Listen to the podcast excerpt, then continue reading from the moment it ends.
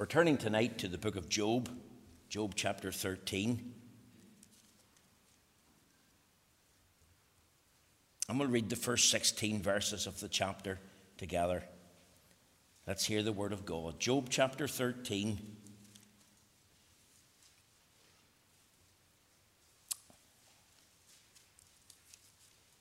You find the place. Get the Psalms, just turn back. You'll come to Job. Let's hear the word of God. Lo, mine eye have seen all this, mine ear hath heard and understood it. What ye know, the same do I know also. I am not inferior to you. Surely I would speak to the Almighty, and I desire to reason with God. But ye are forgers of lies.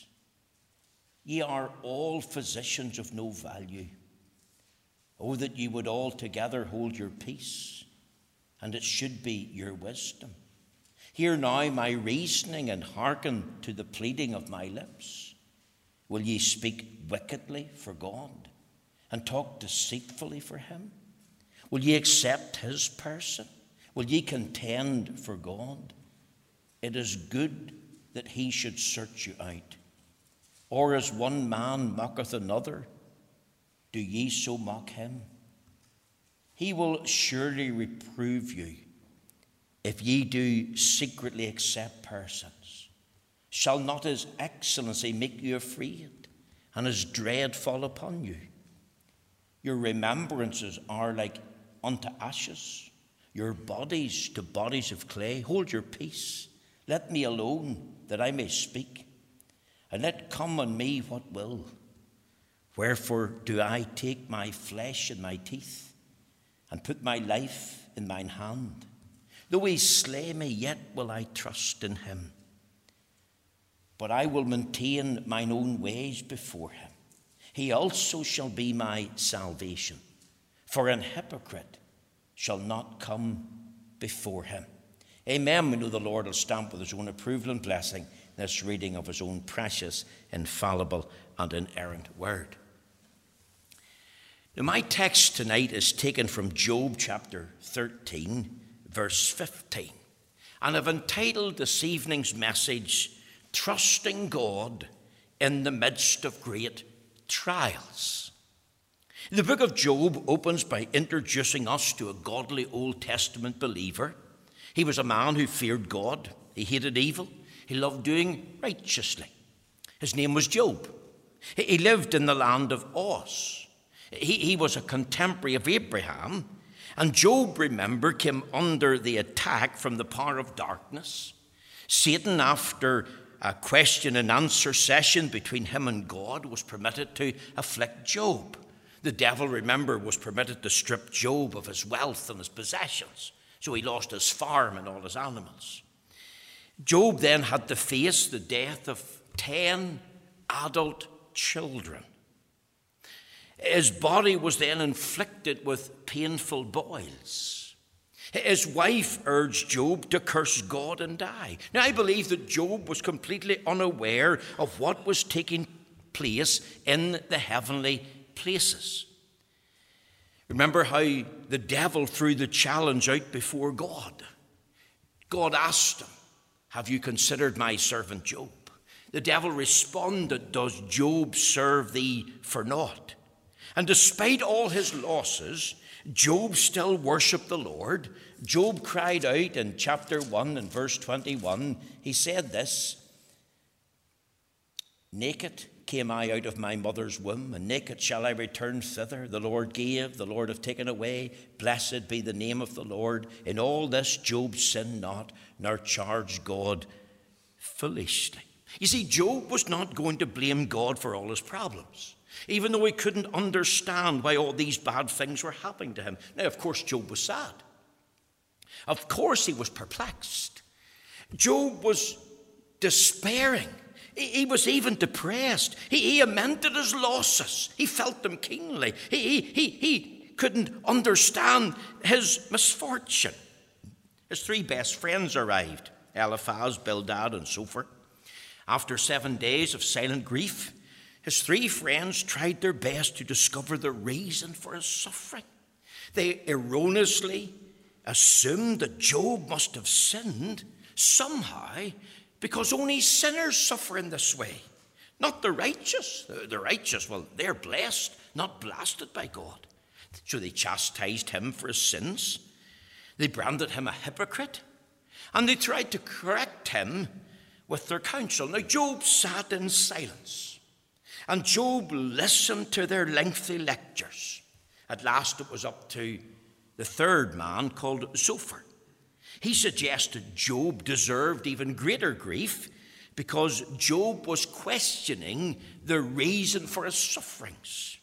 He pompously urged Job to stop sinning and to focus on the fact that he was under the deserved punishment from God. Now, think of that. You deserve all that happened to you, Job. When we come to chapter 13, chapter 13 is part of Job's continual answer to these accusations, especially that of Zophar. And as he does so, he utters a marvelous declaration of God's sovereign authority and providence. And in so doing, he utters what many have said are time honored words. Look at verse 15. Here's our text Though he slay me, yet will I trust him but I will maintain mine own ways before him. He also shall be my salvation, for an hypocrite shall not come before him. Now, these are Holy Ghost inspired words. And it's right that these words have been adopted by many who have had faith in God, even when bad things were happening to them, bad things that they could not understand. And I have to tell you tonight, Bad things are happening in the professing church of Jesus Christ. These are days of apostasy and false teaching. And bad things are happening in the life and witness of the country.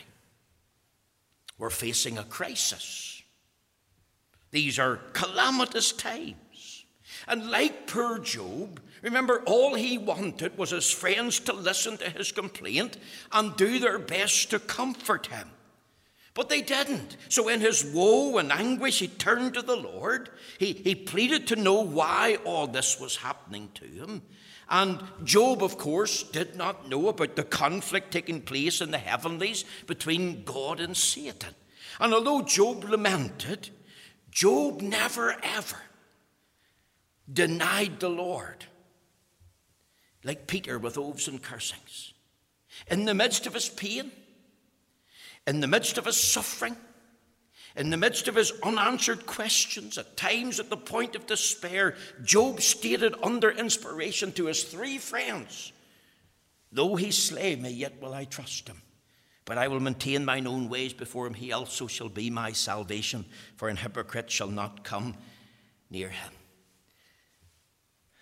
Last weekend, these words came home to my mind on the Sunday evening. I thought of a title, I, wrote it down Trusting God in the Midst of Great Trials. There's four things in this text that I also wrote down beside that title. One, this is a confessional statement of faith. The words, though he slay me, yet will I trust him, are the affirmation of a godly saint. This is a tremendous statement, I believe, of true faith. Now, think of it Job has lost his wealth, his farm is gone, his livestock have been wiped out, he's been left penniless, he's a pauper, the life crushing blow of 10 adult children dying in one day, children whom he loved, children whom he prayed for. He's lost the affection and support of his wife, and I've no doubt he loved her too. Her advice was curse God and die. You see, she blamed God. She was mad at God. Job also lost his health. Think of his body, full of loathsome, painful sores, boils, scratching, bleeding, itching.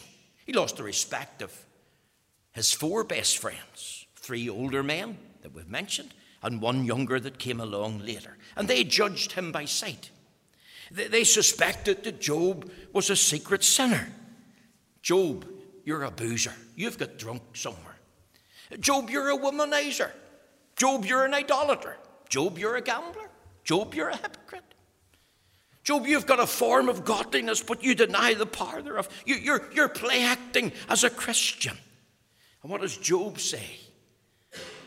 Though he slay me, yet will I trust him. Job, what is Job saying here? It's a statement of faith, it's an affirmation of a godly man. He's saying, I am willing to utterly surrender fully and totally to death, if God wills, though he slay me. That is, God putting him to death. If God is pleased to kill me, I'm ready. I'm committed to his will. I'm fully surrendered. I'm content with that.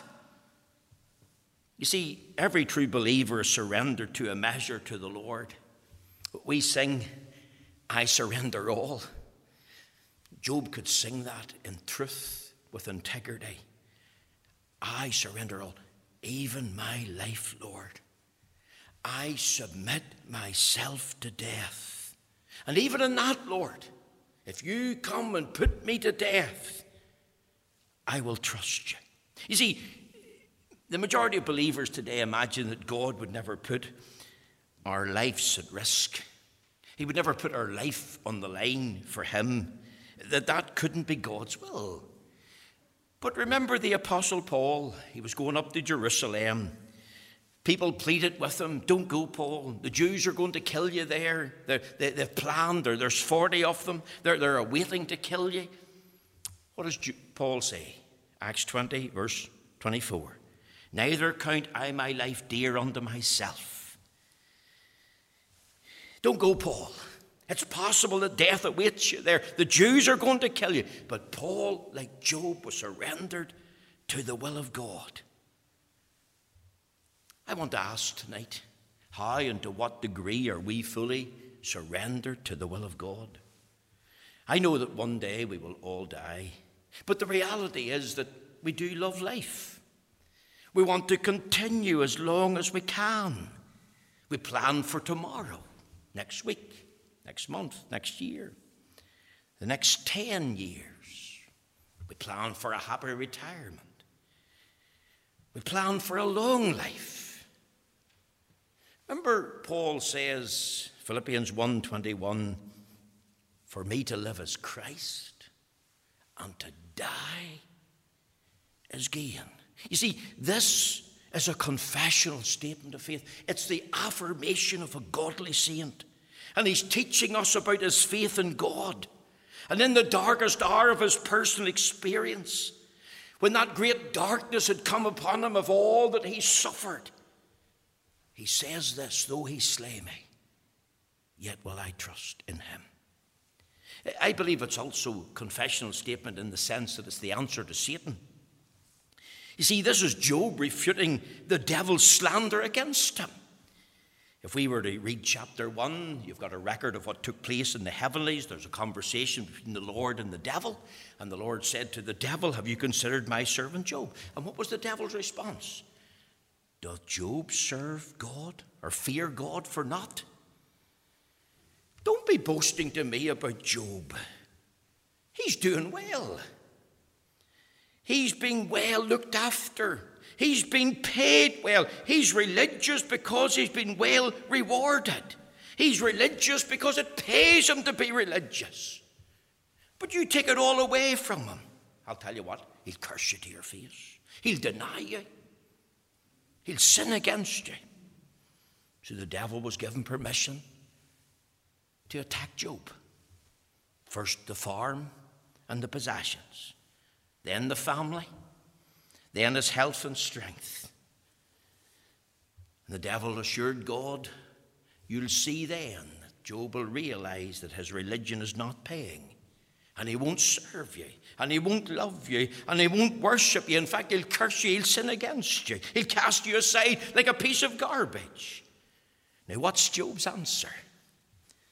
Though he slay me, yet will I trust him. Job had submitted humbly, meekly, believingly, and joyfully to whatever God's will was for him, even to the point where God would come and put his hand upon him and take away Job's life. And this was a blow, I believe, to the devil and all that he stood for. So when you think of Job 13, verse 15, it's a confessional statement of faith. That's the first thing. The, the affirmation of a saint and the answer to Satan. But there's something more that struck my thoughts last Sunday evening, and it was this. This is a challenging statement of faith. You see, this was a, an uttered challenge. Because this statement was uttered by Job when he was undergoing great trials. This was Job's darkest hour. You've got to think of a man of God facing the worst physical conditions ever. You've got to think of a man of God facing the worst personal circumstances ever. Job's undergoing severe trials. He's not only facing the fire, he's in it. He's not only facing the flood, he's in the middle of it. This is a day of testing, a day of trial. And you know, sometimes we think, I couldn't face the fire, I couldn't face the flood.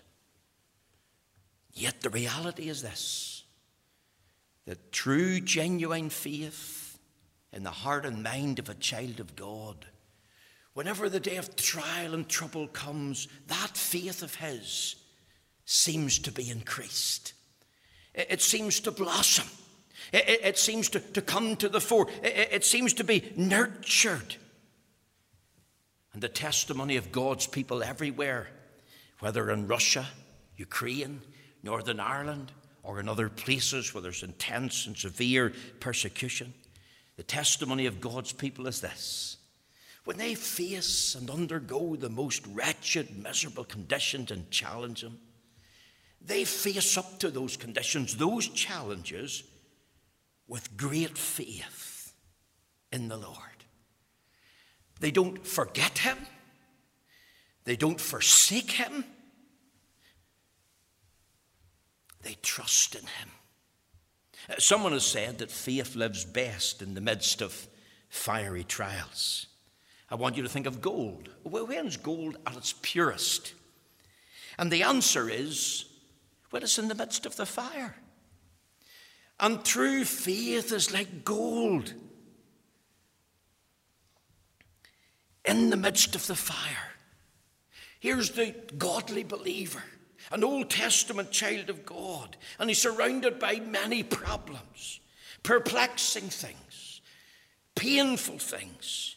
He's got pressures, things that he doesn't understand. And true faith stands, it shines victoriously, and true faith always gets the victory in the worst possible situation, condition, and circumstance. You think of this the worst thing that could happen to you. What do we imagine? The loss of a job, a car accident, the death of a child, your, bodily health and strength gone. You, you lose the respect of your wife. Maybe your wife walks out on you. Is that the worst? See, see, if we ask Job, what's the worst thing that could happen, Job? You, you think of that. Is it being struck with a physical disease? Is it being left with a stroke? Is it being paralyzed? Is it loss of material possessions? Here's the worst. Though he slay me, he slay me. The worst for me would be when God moves to kill me, when God moves to slay me, when God moves to take away my life. Even then, I'll continue to trust him. See, that's what I mean by undergoing great darkness. True faith flourishes best in the face of hardship, affliction, difficulty, pain, woe, and anguish. True faith doesn't blame God. True faith doesn't berate God. True faith turns to Him, blesses Him, casts the burden of it all on Him. This is another challenge from the lips of a godly man in the midst of great trials. But I want to tell you, it's a unique challenge. I've asked you to imagine the worst thing that can happen.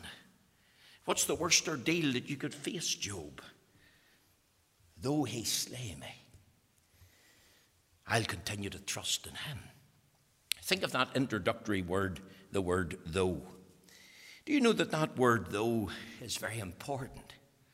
If you turn over to Psalm 23 for a moment and read with me in the verse 4, you know the words, but I'm, I'm getting you to look it up because it's good that you see it. Psalm 23, verse 4 Yea, though I walk.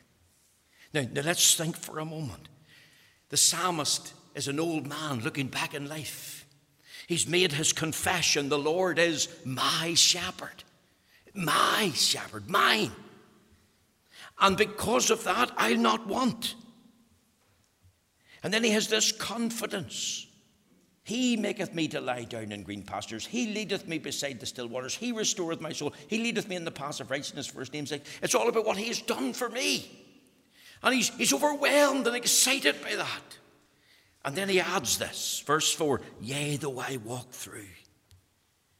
Do, do you see that? True faith even looks forward to dying, the death of the righteous Yea, though I walk through the valley of the shadow of death, I will fear no evil, for thou art with me. The, the shepherd, Savior, King, friend is with him. He's not alone. He doesn't have to fear. He can let go of his fears. He's not afraid. Why? Because he has turned to him. He is trusting in him. He can talk to him even in that valley. Look at chapter 27, verse 3. Though an host should encamp against me, my heart shall not fear. The war should rise against me, in this will I be confident. To those in the verse 3.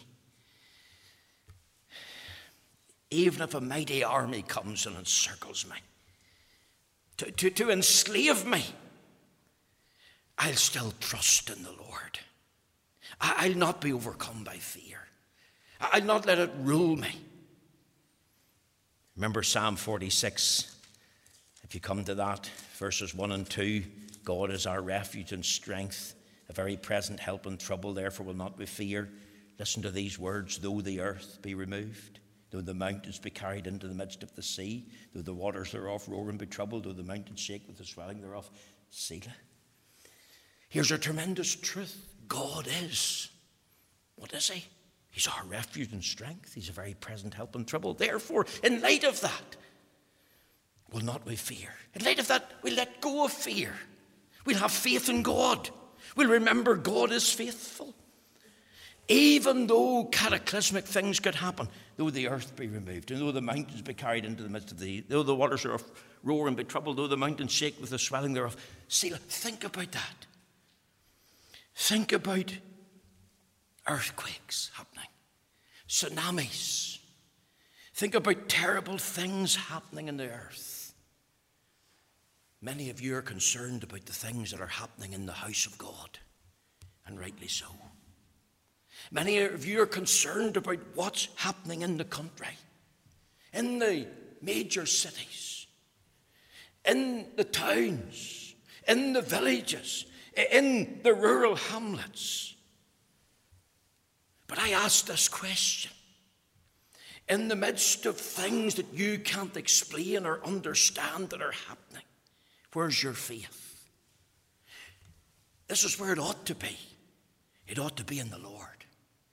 You see, this is a unique challenge. Though he slay me, yet will I trust in him. True faith envisages the worst of events dying in the valley of the shadow,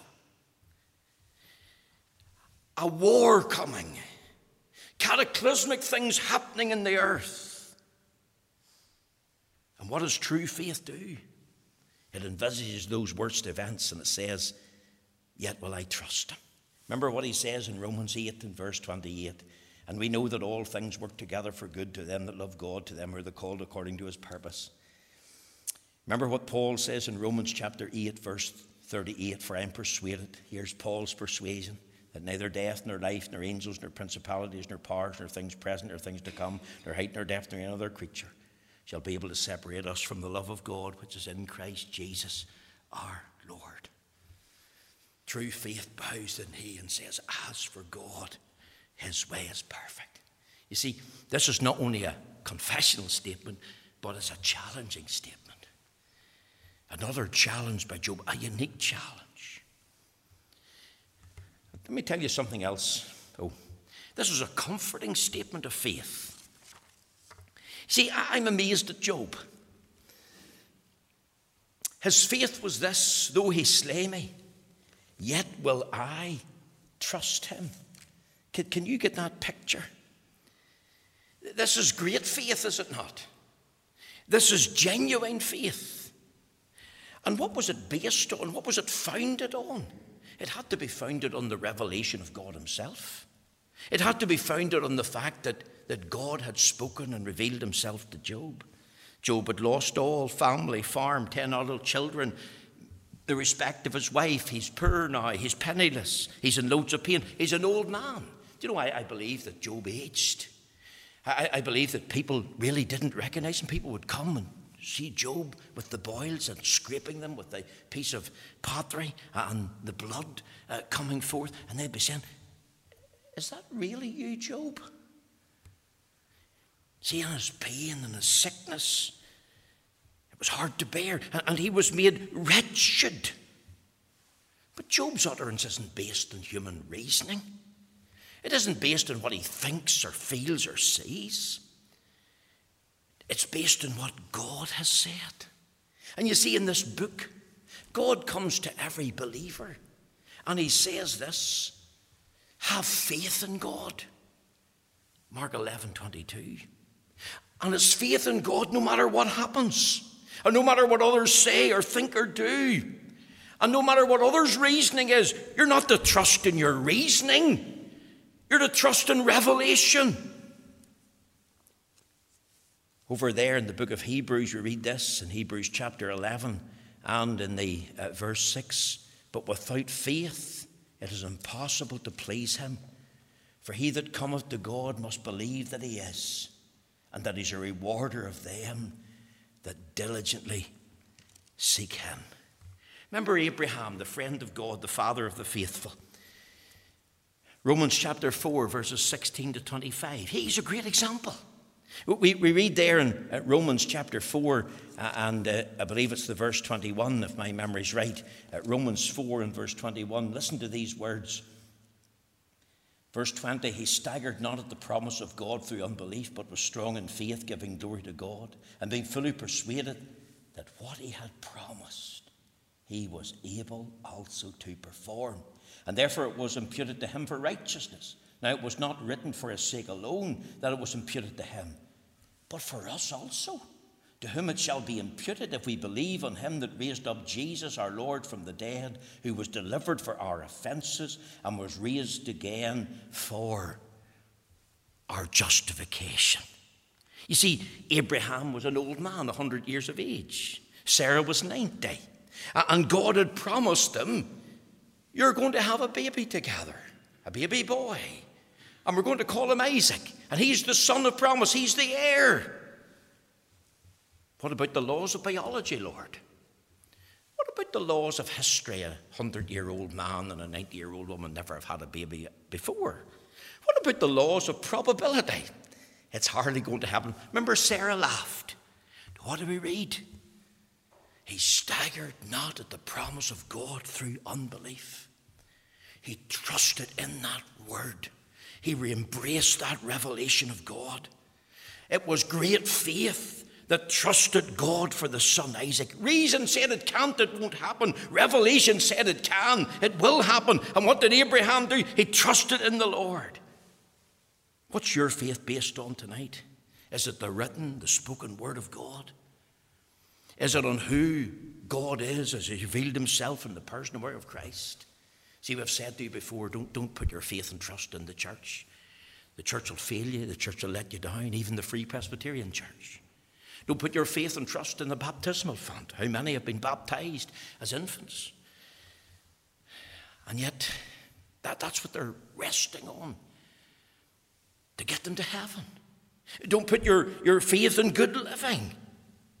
True faith, true, genuine faith. People say, I've got my faith, but what does that mean? Is it faith that clings to the Word of God? Is it faith that rests on the promises of God?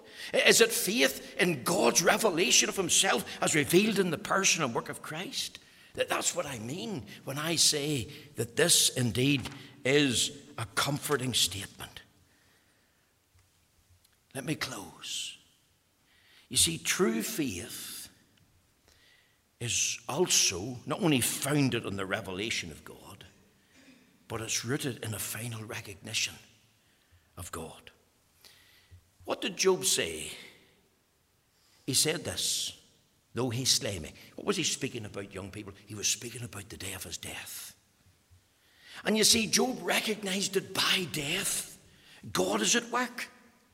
He recognized that one day I will die. And he remembered that it is by death God works his will in us. God doesn't want us to fear death. God wants us to deliver us from fear of death. Hebrews 2, verses 14 and 15. Psalm 23 and 4. Philippians 1 21.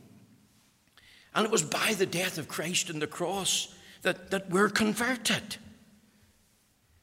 And we were converted by being brought to a state of death to sin, death to hell and, and the wrath of God. And, and it was through this conversion work that we overcome every obstacle. When we thought about getting saved, the devil come and said, You're too young, you're too sinful, you're too old, it's too soon, think about tomorrow. But we got the victory. Why? Because the power of the cross was at work. We were brought to death to sin. Uh, and by death, remember, we're advanced in the path of holiness and the process of sanctification. Paul says, I die daily. Paul says, I am crucified with Christ, nevertheless I live, yet not I, but Christ liveth in me. And the life that I live, I live by the faith of the Son of God who loved me and gave himself for me. Paul says, I felt the dying of being crucified with Christ in my body. See, crucifixion was a living death, it didn't happen instantaneously. Ours. Do you know that in some out of the 30 odd thousand that were crucified by the Romans in Palestine, it was days before they died. The agonizing thought of that. It's, it's a living death. And, and, and Paul says, I feel that dying in my body. I was speaking to a neighbour this week. When I passed him, he was on his knees. I was praising him for being on his knees, and I said, uh, Have a prayer for me when you're there, Sam. He said, Well, I'm pulling out the weeds. I thought, Isn't that a great picture? Pulling out the weeds of sin in our lives through prayer. Because we've died to sin and putting on Christ, advancing by faith in the path of holiness. Isn't it, isn't it by death that God brings us home to heaven? Remember what the Lord Jesus said in John chapter 14 as he spoke to his disciples in the upper room trying to bring them comfort. He said this In my Father's house are what? Many mansions. If it were not so, I would have told you. I go to prepare a place for you. And if I go and prepare a place for you, I will come again, receive you unto myself, that where I am, there you may be built. And he comes again through the portal of death. And by death, he takes us out of time into the great eternity to be with himself.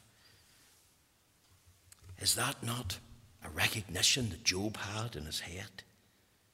By death, God's at work. And true faith is rooted in that final recognition that by death, God is at work. He was prepared and ready when that day came.